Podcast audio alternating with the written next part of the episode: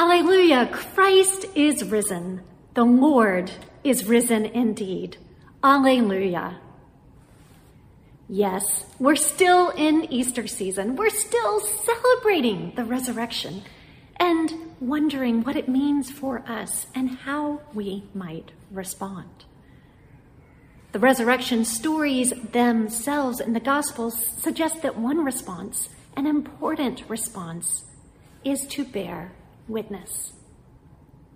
Go and tell others, the risen Christ tells women at the empty tomb. Go and make disciples and teach and baptize. He commissions his disciples at the end of Matthew. You are witnesses to these things, he tells them at the end of Luke in our gospel reading just a couple weeks ago. But how? How do we witness to our faith in this time and this place?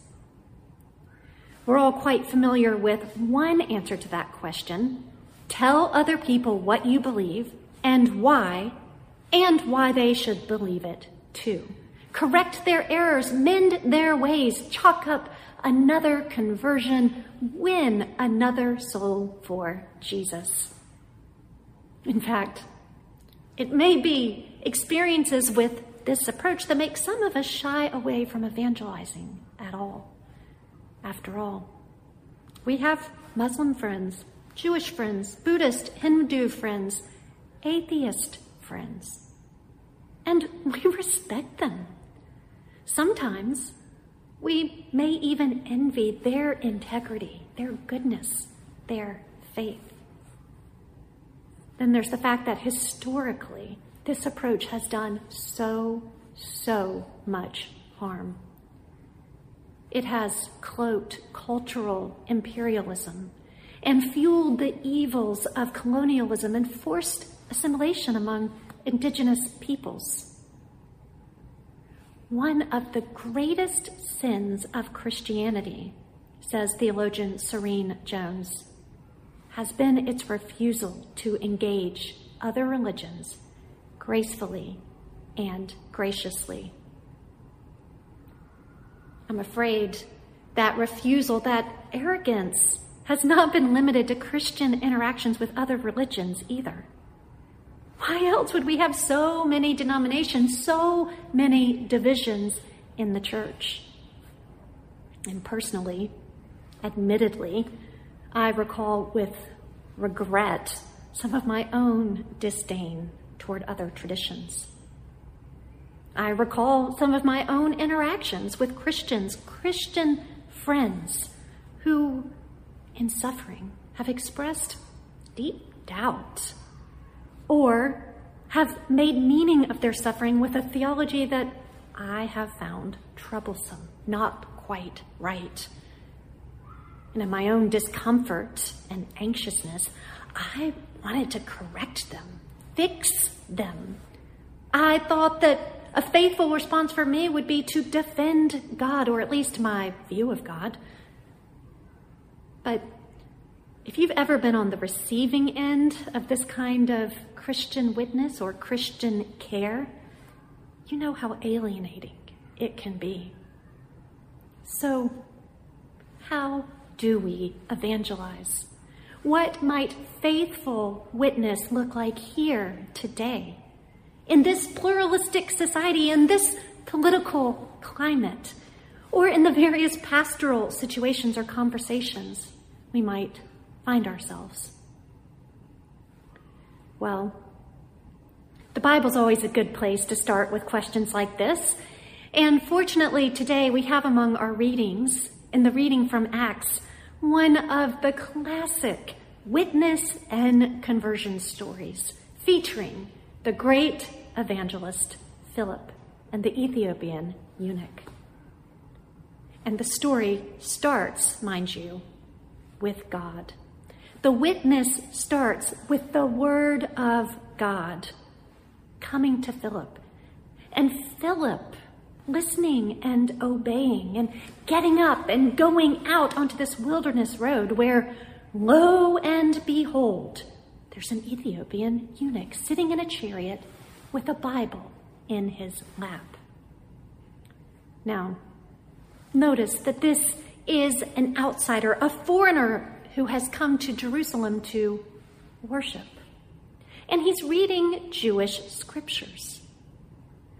But he's also a eunuch, forbidden to enter the temple. He's a high court official and he's a servant, which means he doesn't quite fit into any of the usual categories, at least not neatly. It seems he doesn't quite belong anywhere. The Spirit tells Philip to go over to this stranger's chariot and join it. Not take over, not redirect, but join it. So Philip forsakes his pride, perhaps even his safety, runs up to this stranger, notices what he's doing already, and asks a question as a way of invitation. Now, the Ethiopian takes a risk too, a great one. He admits what he doesn't know. And he invites this complete stranger to get into his chariot and sit beside him. Beside him. Not in front, not behind, but beside him. And to help him interpret this scripture.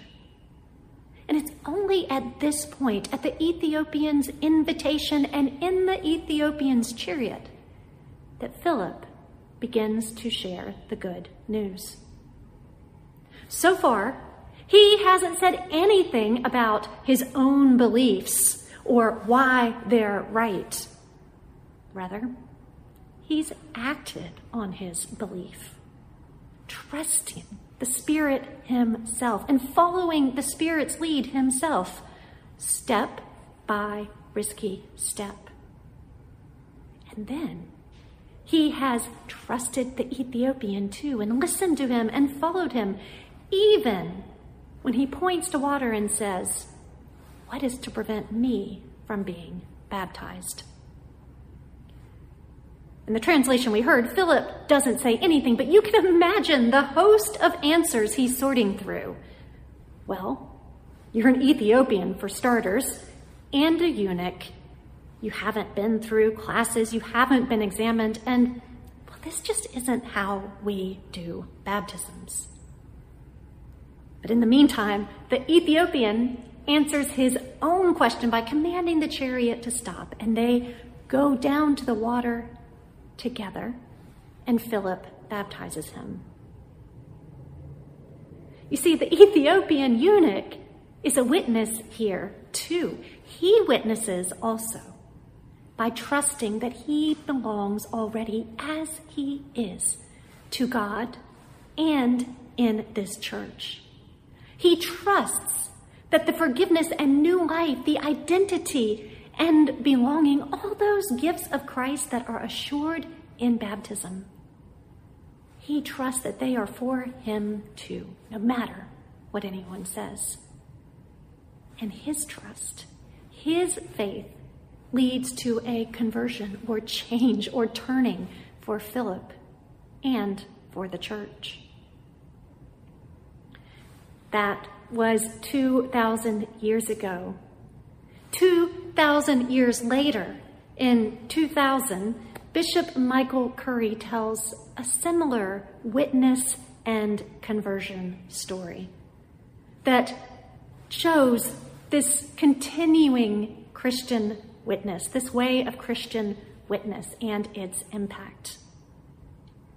He had barely moved into his office, Curry says, as the newly elected Bishop of North Carolina, when he got a visit from an Episcopalian named Robert Wright. No relation to our diocesan bishop in Atlanta.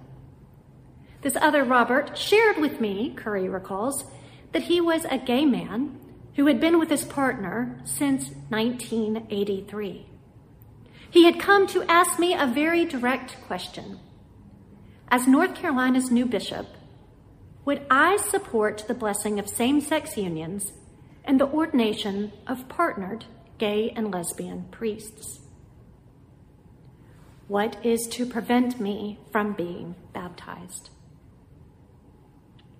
Now, this was in 2003 years before the consecration of Bishop Gene Robinson, and these were contentious, divisive issues in this country and in the church.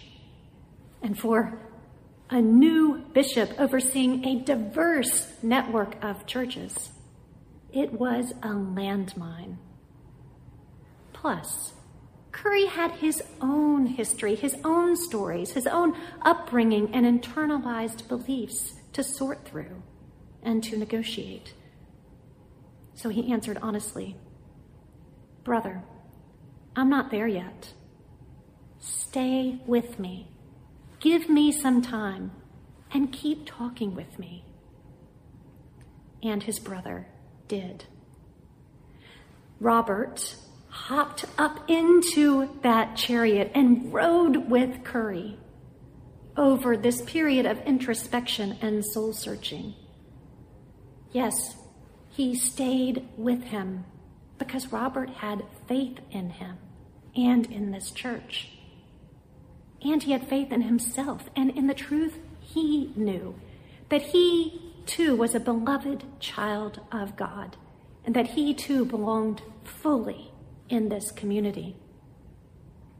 And then in the safety of this hope filled, this faith filled relationship, and with the guidance of Robert's clear yet gentle way of love, Curry changed. He converted. And he reflects later in his book, Love is the Way, we all like to think of ourselves as paragons of virtue and intimations of perfection. But none of us are. And I know that I'm not. We're works in progress, hopefully. That means we've got to grow and learn and evolve. We have to be willing to be wrong. Curry's conversion did not stop with those words. It did not stop with that change of heart and mind.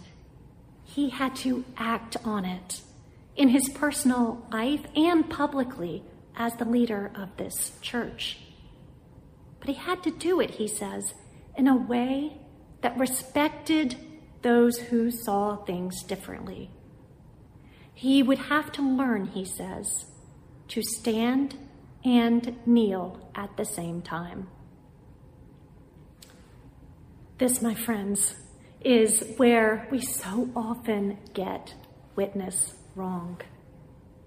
Convinced of what is right, of what is true or good or loving or ethical, we can forget to be loving and respectful in our pursuit of these things, in our advocacy of these things.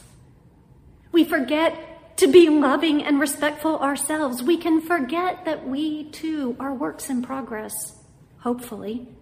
And we need one another to keep growing and learning and evolving. In standing for what we do know, we can forget to kneel before what we don't know or don't even know we don't know. But that's part of our Christian witness to. That, my friends, is what we as Christians bring into our own public square and the conflicts of our time. We bring our humility and our faith, our embodied faith in God and in others. We witness through our own commitment to ongoing conversion and growth, not just for other people, but for ourselves. And we witness through our own walking or trying to walk in the radical, risky way of Christ's love. And sometimes falling down and realizing we've been wrong and getting up again and trusting again in God's love for all people including us. We witness, my friends, by loving, by loving one another and persisting in love, insisting on love when it gets hard. And we witness by having faith, by leaning on faith ourselves in all we do, wherever we go, whatever good we are pursuing. We trust in God, we trust in others, and we trust in ourselves, all at the same time. May it be so. Amen.